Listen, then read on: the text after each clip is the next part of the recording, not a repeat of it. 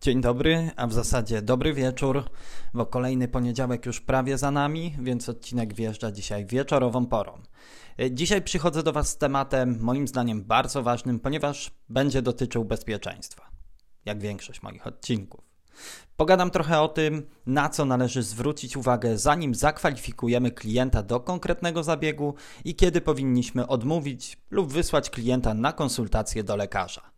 Ten odcinek przeznaczony jest zarówno dla piercerów, jak i klientów. Proszę pamiętać, że przedstawiam w nim wyłącznie swój punkt widzenia, który opieram na własnych doświadczeniach. Niezależnie od tego, gdzie się trafi, czy to do dentysty, kosmetyczki, czy studia piercingu, to zwykle zostaje nam wręczona ankieta, którą oczywiście jesteśmy zobowiązani wypełnić. Ankieta pozwala na zebranie informacji o ogólnym stanie zdrowia klienta, aktualnych schorzeniach, chorobach przewlekłych, alergiach i stosowanych lekach. Te informacje oczywiście są kluczowe, mm, aby określić, czy klient w ogóle może zostać zakwalifikowany do przeprowadzenia konkretnego zabiegu. Na podstawie zebranych informacji Piercer też może ocenić ryzyko związane e, z przeprowadzeniem tego zabiegu. W niektórych przypadkach e, no, istnieją pewne schorzenia czy leki, które mogą wpływać e, na przebieg procesu gojenia i mogą także zwiększać ryzyko powikłań. Ankieta może pomóc w zrozumieniu, czy klient przede wszystkim zrozumiał wszelkie informacje związane z zabiegiem, potencjalnymi skutkami ubocznymi i wymaganiami dotyczącymi właśnie tego okresu pozabiegowego. Mm, przygotowałem sobie taką listę rzeczy, które mogą mieć istotny wpływ, i na pierwszy ogień leci tutaj cukrzyca czyli choroba metaboliczna charakteryzująca się zaburzeniami w regulacji poziomu glukozy we krwi, czyli cukru. E, zmniejszone zdolności organizmu do skutecznego metabolizmu glukozy prowadzą do hiperglikemii, co oczywiście charakteryzuje tę chorobę. Cukrzyca występuje w dwóch głównych formach, czyli typu pierwszego i typu drugiego. Cukrzyca typu pierwszego to skutek ataku układu odpornościowego na komórki beta-trzustki odpowiedzialne za produkcję insuliny. Osoby z cukrzycą typu pierwszego muszą przyjmować insulinę, ponieważ ich organizm nie jest w stanie jej wystarczająco wyprodukować. Cukrzyca typu drugiego z kolei związana jest z nadmierną masą ciała, niewłaściwym wykorzystaniem insuliny lub jej niewystarczającą produkcją. Objawy cukrzycy obejmują wzmożone pragnienie, częste oddawanie moczu, utratę wagi, zmęczenie, problemy ze wzrokiem, no i wolno gojące się rany. Nieleczona cukrzyca może prowadzić do poważnych powikłań, takich jak np. choroby serca, udary, uszkodzenia nerwów czy problemy z naczyniami krwionośnymi. Yy, cukrzyca ma może znacząco wpływać na proces gojenia się ran u klientów. Może prowadzić do utraty elastyczności skóry, zwiększając jej podatność na pęknięcia. Wysoki poziom cukru we krwi utrudnia dostarczenie niezbędnych składników odżywczych i tlenu do obszaru uszkodzonych tkanek. Neuropatia, czyli uszkodzenie nerwów, może z kolei spowodować zaburzenia czucia, co uniemożliwia klientowi zauważenie pewnych problemów skórnych, prowadząc do opóźnionej reakcji. Wpływ na funkcjonowanie układu odpornościowego sprawia, że osoby z cukrzycą są bardziej narażone na infekcje, e, co oczywiście też odbije się na całym procesie gojenia. E, z uwagi na te czynniki, osoby z cukrzycą powinny skonsultować się z lekarzem przed przystąpieniem do zabiegu i każdy taki przypadek należy potraktować indywidualnie. Natomiast e, osoby z cukrzycą, które poddają się takiemu zabiegowi, zobowiązane są do znacznie częstszych kontroli e, w trakcie procesu gojenia, a także do bezwzględnego przestrzegania zaleceń. Numer dwa na mojej liście to wirusy. E, wirus HCV, HBV oraz wirus HIV. Wirusy HCV i HBV infekują wątrobę a ich wpływ na gojenie się ran może być raczej pośredni, wynikający z ogólnego wpływu na zdrowie klienta yy, oraz potencjalnych powikłań związanych z zakażeniem. Przewlekłe zakażenie HCV może prowadzić do marskości wątroby i nowotworu, co wpływa na zdolność organizmu yy, do skutecznego gojenia się ran. Osoby z przewlekłym zakażeniem HCV mogą mieć także osłabiony układ odpornościowy, co również będzie miało wpływ na cały proces gojenia. Zakażenie HBV może prowadzić do przewlekłego stanu i w niektórych przypadkach do marskości wątroby. I to też oczywiście będzie osłabiało zdolność organizmu do gojenia. Przewlekłe zakażenie HBV może również wpływać negatywnie na zdolność organizmu do regeneracji tkanek.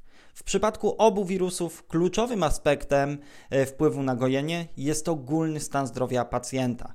Przewlekłe zakażenie wirusami z grupy hepatitis może prowadzić do różnych powikłań, e, zwłaszcza w obszarze problemów z wątrobą, e, co z kolei wpływa na zdolność organizmu do regeneracji tkanek, tak jak już wspomniałem wcześniej. Osoby zakażone HCV lub HBV powinny otrzymać odpowiednią opiekę medyczną od lekarza specjalisty, który będzie w stanie ocenić ich stan zdrowia yy, i zalecić odpowiednie środki ostrożności oraz leczenie. Wirus HIV. Ten wirus atakuje układ odpornościowy, głównie limfocyty CD4, E, osłabiając go i hamując zdolność organizmu do zwalczania infekcji. E, I tu również trzeba zwrócić uwagę, e, że zahamuje oczywiście ten proces gojenia. U osób zakażonych HIV osłabienie układu odpornościowego i to zwiększone ryzyko infekcji na 100% będą opóźniać regenerację tkanek, Leczenie antyretrowirusowe jest kluczowe dla kontrolowania replikacji wirusa i utrzymania poziomów limfocytów CD4 na właściwym poziomie. Jednakże ze względu na osłabiony układ odpornościowy, rany u tych osób mogą wymagać dłuższego czasu gojenia w porównaniu do osób zdrowych. Warto zaznaczyć, że niezależnie od rodzaju wirusa, wszyscy klienci, zarówno zdrowi, jak i zakażeni, powinni być poddawani standardowym środkom ostrożności podczas wszelkich zabiegów piercingowych, aby minimalizować także ryzyko przeniesienia zakażenia na personel studia. Kolejny wirus to wirus opryszczki. Mm, jest to wirusowa infekcja spowodowana przez wirusy herpes simplex e, typu pierwszego i typu drugiego. E, ten typu pierwszego nazywany jest HSV1, najczęściej wiąże się z opryszczką wokół ust, podczas gdy HS2 jest głównym czynnikiem sprawczym infekcji narządów płciowych. I chociaż opryszczka często goi się samoistnie, proces ten może być bolesny i czasochłonny. Opryszczka charakteryzuje się powstawaniem bolesnych pęcherzy, które pękają, tworząc owrzodzenia. Oba typy wirusa e, mogą wpływać na zdolność organizmu do zwalczania infekcji, no i oczywiście też mogą mieć wpływ na proces gojenia się ran. Zakażenie HSV może osłabić układ odpornościowy, zwłaszcza u osób z nawracającymi lub przewlekłymi infekcjami, e, co zwiększa podatność na różne patogeny. W przypadku osób z aktywnym wykwitem opryszczki istnieje ryzyko przeniesienia wirusa na inne obszary skóry. Dlatego podczas takich e, okresów zaleca się ograniczenie pewnych zabiegów, w tym także i piercingu. Ja szczerze mówiąc, nawet e, nie wymieniam klientom kolczyków, kiedy przychodzą z aktywnym wykwitem. E, piercing, będąc zabiegiem niekoniecznym, może zostać odłożony do momentu, gdy wykwit opryszczki całkowicie się zagoi. No i jest to istotne, aby minimalizować ryzyko przeniesienia wirusa mm, e, i komplikacji związanych oczywiście z procesem gojenia. Kolejny przypadek, który biorę pod lupę, to osoby po przeszczepie organów. E, trzeba pamiętać o tym, że takie osoby często są poddawane terapii immunosupresyjnej, przepraszam, mającej na celu osłabienie reakcji immunologicznej celu zapobiegania odrzutowi przeszczepionego narządu. Zastosowanie leków immunosupresyjnych związane jest z obniżeniem ogólnej odporności organizmu, co oczywiście zwiększa podatność na zakażenia. Zabiegi piercingu mogą powodować urazy, które u osób po przeszczepie organów mogą goić się wolniej. Istnieją doniesienia o przypadkach, gdzie osoby po przeszczepie organów decydowały się na zabiegi piercingu, ale taki krok wymagał stałej kontroli lekarza i wiązał się z podniesionym ryzykiem. Warto zauważyć, że czas gojenia się piercingu jest dość długi, y, nawet u osób zdrowych. mm, istnieje pewne ryzyko wystąpienia tutaj też komplikacji. W przypadku osób po przeszczepie organów to ryzyko może być dodatkowo podwyższone. E, biorąc to wszystko pod uwagę, rozważając fakt, że osoby po przeszczepie organów mają obniżoną odporność, myślę, że byłoby rozsądnie rozważyć odmowę przeprowadzenia e, takiego zabiegu. Wątpię także, aby jakikolwiek lekarz dał na to przyzwolenie. Kolejny przypadek, który warto rozważyć, to ciąża. W trakcie ciąży układ odpornościowy przyszłej, przyszłej matki ulega zmianom. Takim zmianom, by dostosować organizm e, oczywiście do obecności płodu. Te adaptacje mają na celu uniknięcie ataku immunologicznego na rozwijające się dziecko, które jest częściowo obce dla układu immunologicznego matki ze względu na dziedziczenie po obojgu rodzicach. Aby uniknąć odrzutu płodu, reakcje odpornościowe są miejscowo osłabione w obszarze macicy. To zapobiega atakowi immunologicznemu na zarodek, no i umożliwia rozwój ciąży. Mimo miejscowego osłabienia e, układu odpornościowego istnieje zwiększone ryzyko infekcji w innych częściach ciała. To wynika z ogólnych modyfikacji tego układu, mających na celu e, zapewnienie odpowiedniej ochrony przed właśnie infekcjami. W niektórych e, przypadkach układ immunologiczny matki może wykazywać zmniejszoną reakcję na alergeny, co może, co może poprawić przebieg ciąży, ale jednocześnie zwiększa podatność na niektóre infekcje. Pamiętajmy również, że ryzyko infekcji towarzyszy praktycznie każdej ranie i może się wiązać z koniecznością przyjmowania antybiotyków. Istnieje wiele różnych rodzajów antybiotyków i każdy z nich może mieć inny wpływ na ciążę. Niektóre antybiotyki są uznawane za stosunkowo bezpieczne w ciąży, podczas gdy inne mogą być związane no, z większym ryzykiem. E, ponadto większość zabiegów wiąże się z bólem i ze stresem, a takie atrakcje nie powinny być serwowane przyszłym mamom. Z powyższych powodów osoba w ciąży nie powinna być zakwalifikowana do takiego zabiegu. Kolejny przypadek to epilepsja. Epilepsja to schorzenie neurologiczne charakteryzujące się nawracającymi napadami padaczkowymi, które są wynikiem nieprawidłowej aktywności elektrycznej w mózgu. Ryzyko wystąpienia ataku padaczkowego u osób z epilepsją zależy od wielu czynników, w tym od typu padaczki, ogólnego zdrowia pacjenta, skuteczności leczenia oraz innych indywidualnych czynników. Ryzyko wystąpienia ataku może być związane e, właśnie z tym konkretnym typem. Niektóre formy padaczki są bardziej predysponujące do częstych napadów e, niż inne. Regularne przyjmowanie przepisanych leków przeciwpadaczkowych może znacznie zmniejszyć e, ryzyko nawrotu tych napadów. Ważne jest, aby osoby z epilepsją postępowały zgodnie z zaleceniami lekarza odnośnie le leczenia i dotyczy to dawkowania i częstotliwości przyjmowania leków. Niektóre sytuacje czy czynniki, takie jak stres, brak snu, nadmierna aktywność fizyczna, alkohol czy inne substancje odurzające, mogą zwiększyć ryzyko wystąpienia ataku padaczkowego. Indywidualna historia medyczna klienta, w tym obecność innych schorzeń lub urazów mózgu, może wpływać również na ryzyko wystąpienia ataku. E, no i teraz może kilka słów, jaki to ma związek z piercingiem. Trzeba wziąć pod uwagę, że w trakcie ataku istnieje duże ryzyko utraty kontroli nad ciałem, co może być niebezpieczne podczas wykonywania zabiegu, zarówno dla klienta, jak i dla piercera. Niektóre leki przeciwpadaczkowe mogą wpływać na procesy krzepnięcia krwi. Osoby z padaczką mogą być bardziej podatne na infekcje, co oczywiście opóźni proces gojenia. Zabieg piercingu może wywołać stres, co potencjalnie wpływa na ryzyko wystąpienia napadu padaczkowego. Przed podjęciem decyzji o wykonaniu piercingu zaleca się skonsultowanie z lekarzem, zwłaszcza z neurologiem, który jest odpowiedzialny za leczenie epilepsji. Lekarz będzie w stanie ocenić ryzyko związane z zabiegiem, uwzględniając indywidualnie e, stan zdrowia naszego klienta, a w niektórych przypadkach może zalecić powstrzymanie się od tego rodzaju procedur no, ze względu na jego bezpieczeństwo. Dodam jeszcze to, że osoba wykonująca zabieg e, powinna mieć odpowiednie przeszkolenie z pierwszej pomocy.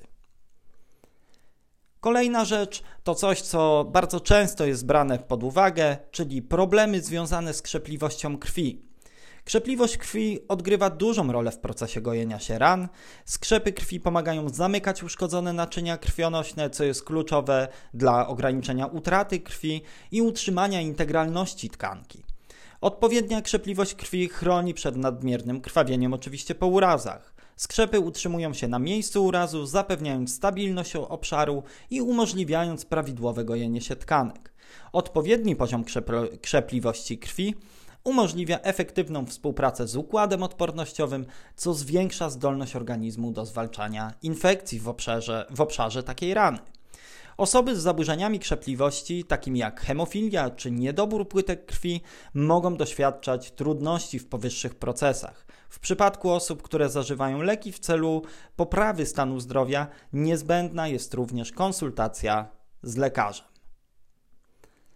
No i przyszedł czas na rozważenie jeszcze innego problemu, a generalnie chodzi tutaj o wszelkiego rodzaju problemy skórne. Oczywiście żaden piercer nie jest zobowiązany do tego, żeby posiadać wiedzę dermatologa i każde schorzenie mm, e, po jednym rzuceniu oka e, rozpoznać. Natomiast choroby skóry też mogą odgrywać dość ważną e, rolę w piercingu, a w zasadzie e, mogą również opóźniać proces gojenia. Mm, osoby z różnymi schorzeniami skórnymi, takimi jak łuszczyca, egzema czy trądzik różowaty, mogą doświadczać oczywiście utrudnionego, e, utrudnień w procesie gojenia. Mm, w przypadku łuszczycy, czyli choroby autoimmunologicznej, skóra charakteryzuje się nadmiernym wzrostem komórek naskórka, co może prowadzić do łuszczących się plam i bolesnych e, zmian skórnych. Proces gojenia się ran będzie na 100% opóźniony z powodu niestabilności warstwy naskórka.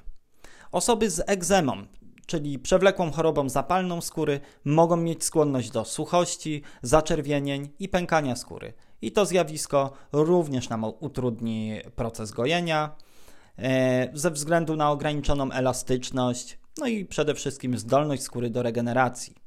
W przypadku trądziku różowatego, stanu również, który jest określany jako stanem zapalnym skóry, e, powstają takie zaczerwienione grudki i pęcherze czasami. E, mogą występować wokół obszarów poddanych e, oczywiście również zabiegowi piercingu, no i również przyczynią się do nieprawidłowego procesu gojenia, no i oczywiście też zwiększają ryzyko infekcji.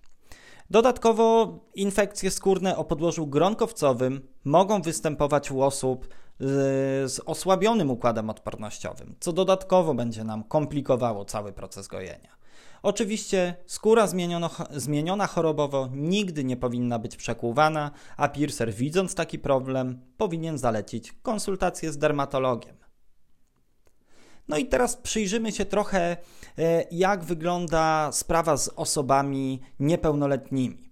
I tutaj chyba nie ma idealnej odpowiedzi, kiedy jest ten właściwy moment na przekłucie. Natomiast jeżeli przyjrzymy się temu, jak rozwija się układ odpornościowy, można dojść do wniosku, że im później, tym lepiej. Układ odpornościowy dziecka rozwija się stopniowo, zaczynając od etapu prenatalnego, gdzie komórki odpornościowe formują się jeszcze w łonie matki.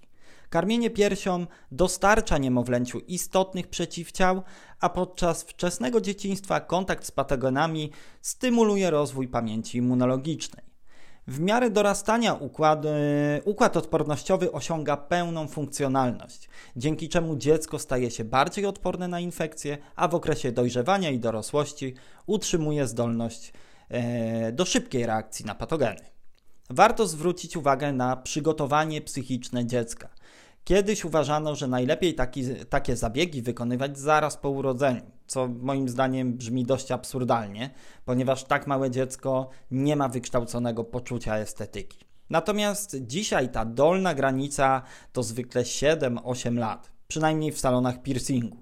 Tak jak już wcześniej wspomniałem, piercing e, nie jest niezbędny do życia, a większość dzieci odczuwa no, zwyczajnie strach na myśl o tym, że zostaną przekłute igłą. Przekłuwanie uszu u dzieci poniżej 7 roku życia jest najczęściej praktykowane w salonach kosmetycznych, co zwykle wiąże się z zabiegami wykonany, wykonywanymi e, owianym złą sławą pistoletem. Żaden rodzic nie powinien zmuszać lub wywierać presji na dziecku. Warto zwrócić uwagę, czy dziecko jest także odpowiednio dojrzałe, aby przestrzegać podstawowy, podstawowych zasad higieny. Yy, szczególnie kiedy znajduje się poza domem, na przykład w przedszkolu czy w szkole. Yy, tak więc każdego małego, małoletniego klienta powinniśmy również potraktować indywidualnie. Na mojej liście znalazł się jeszcze jeden przypadek, który myślę, że jest bardzo oczywisty, czyli brak odpowiedniej anatomii. również wiąże się z koniecznością odmówienia wykonania tego konkretnego zabiegu. Umieszczanie biżuterii w miejscach, które nie spełniają określonych warunków, e, grozi ryzykiem migracji, uszkodzenia tkanek, deformacji, a także pozostawi po sobie widoczny ślad w formie blizny. Przyjmowanie leków. Oczywiście wiele leków może mieć pozytywny lub negatywny wpływ na proces gojenia. W ulotce każdego leku znajdziemy informacje, jakie mogą być skutki uboczne przeciwwskazania i z czym można je łączyć, a z czym nie. Jeżeli mamy wątpliwości, czy dany lek może mieć negatywny wpływ na proces gojenia, zawsze powinniśmy skonsultować to z właściwym specjalistą. E, w tym podcaście odniosę się do najpopularniejszych przypadków, e, które zwykle budzą zastrzeżenia. Izotek, czyli lek na trądzik, jest chyba tym numerem jeden, o którym wszyscy wiedzą, że może mieć negatywny wpływ. Czytając ulotkę, konkretnie skutki uboczne, sam złapałem się za głowę, ile tego tam jest. To, co ma znaczenie, to na pewno wzmianka o nasilonym bliznowaceniu po zabiegach związanych z przerywaniem ciągłości tkanek, nadmierne krwawienie i zwiększone ryzyko infekcji. Oczywiście można wysyłać klienta na konsultację lekarską, ale nie ma co oczekiwać, że lekarz wyrazi zgodę na przekłucie w trakcie trwania terapii. W naszej branży często wspomina się również o lekach z grupy SSRI, e, czyli selektywne inhibitory zwrotnego wychwytu serotoniny. Jest to grupa leków stosowanych w leczeniu depresji, zaburzeń lękowych i innych schorzeń psychicznych. SSRI mogą wpływać na krzepliwość krwi, co może zwiększyć e, ryzyko krwawień.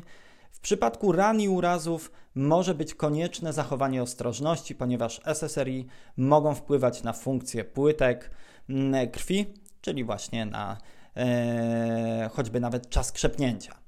Niektóre badania sugerują, że leki psychotropowe, w tym właśnie te z grupy SSRI, mogą wpływać na układ odpornościowy. Choć bezpośrednie powiązanie z procesem gojenia się ran nie jest jednoznaczne, ogólna kondycja zdrowia psychicznego i fizycznego pacjenta może wpływać na zdolność organizmu do regeneracji tkanek. E, każdy klient reaguje indywidualnie na leki, e, w tym i te tutaj omawiane, dlatego ważne jest monitorowanie skutków ubocznych i ewentualnych zmian w procesach zdrowotnych podczas przyjmowania tych leków. Warto zauważyć, że informacje te są ogólne, a wpływ leków na organizm może się różnić w zależności od wielu czynników, takich jak dawka, czas przyjmowania leków, stan zdrowia klienta i interakcje z innymi substancjami osoby przyjmujące leki właśnie z tej grupy SSRI powinny obowiązkowo konsultować się z lekarzem przed przystąpieniem do zabiegu. No i tutaj mamy kolejna rzecz, kolejną rzecz, o tym też się dość często mówi. E, ja to ująłem tak dość ogólnie jako styl życia. O tym też warto wspomnieć, bo być może nie dla każdego jest to takie oczywiste. I to, co pierwsze przychodzi mi na myśl, to sezon letni, czyli wakacje. Zwykle mówi się o tym, że nie powinno się przekłuwać w tym czasie, ale tak naprawdę, czy istnieje idealna pora roku? To, kiedy zamierzamy się przekłuć, nie ma aż tak wielkiego znaczenia, jak to, czy w tym czasie będziemy w stanie o dane przekłucie odpowiednio zadbać. Wyjeżdżając na wakacje, szczególnie gdzieś, gdzie zamierzamy pływać lub się opalać, raczej nie skupimy się na prawidłowej pielęgnacji. Yy, może to oczywiście skutkować infekcją. Weźmy też pod uwagę, że przebywając w obcym kraju, dostęp do opieki medycznej może być utrudniony, a poza tym odsuwając tą decyzję na kilka tygodni do przodu, unikamy w ogóle takich problemów. Alkohol i inne używki.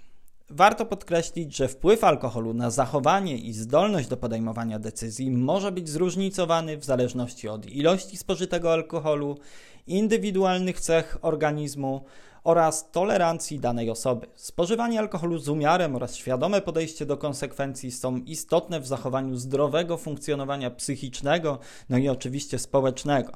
Natomiast y, przychodzenie pod wpływem alkoholu na jakikolwiek zabieg może świadczyć o tym, że osoba nie podchodzi do sprawy poważnie i prawdopodobnie nie zadba również właściwie o przekłute miejsce. W przypadku innych używek nie jest to takie proste do wychwycenia, jednak jeżeli uznamy, że klient zachowuje się w sposób nienaturalny, dziwny, możemy odmówić wykonania zabiegu bez podawania jakiejkolwiek przyczyny. Yy, warto zwrócić uwagę, że nasze miejsce pracy również może być przeciwwskazaniem, szczególnie jeżeli odbywa się w warunkach, które nie będą sprzyjały procesowi gojenia, przykład basen. Depresja może wpływać na proces gojenia się ran poprzez stres, osłabienie układu odpornościowego i zmniejszoną dbałość o higienę. E, zmiany hormonalne związane z chronicznym stresem mogą opóźniać regenerację tkanek, a obniżona odporność oczywiście zwiększy ryzyko infekcji. Regularna opieka nad ranami i utrzymanie zdrowego stylu życia są istotne dla wspierania procesu gojenia się e, właśnie u osób z depresją. Oczywiście do tych wszystkich rzeczy należy dołożyć ogólne osłabienie organizmu, przebyte choroby typu angina, grypa czy też zwykłe przeziębienie i wszystko inne, co może opóźnić proces gojenia, no i zwiększyć ryzyko wystąpienia infekcji. Podsumowując to, co powiedziałem wcześniej, odpowiednio przeprowadzony wywiad może uchronić klienta przed ewentualnymi komplikacjami i być może otworzy mu oczy na pewne sprawy. Piercer uniknie za to sytuacji, kiedy klient wraca do niego jak bumerang na piątą konsultację w ciągu miesiąca. Odmowa wykonania zabiegu mm, piercingu wynika zwykle z troski o zdrowie i bezpieczeństwo, co świadczy o profesjonalnym podejściu piercera. I na dzisiaj to już wszystko. Dzięki za uwagę i do usłyszenia za tydzień.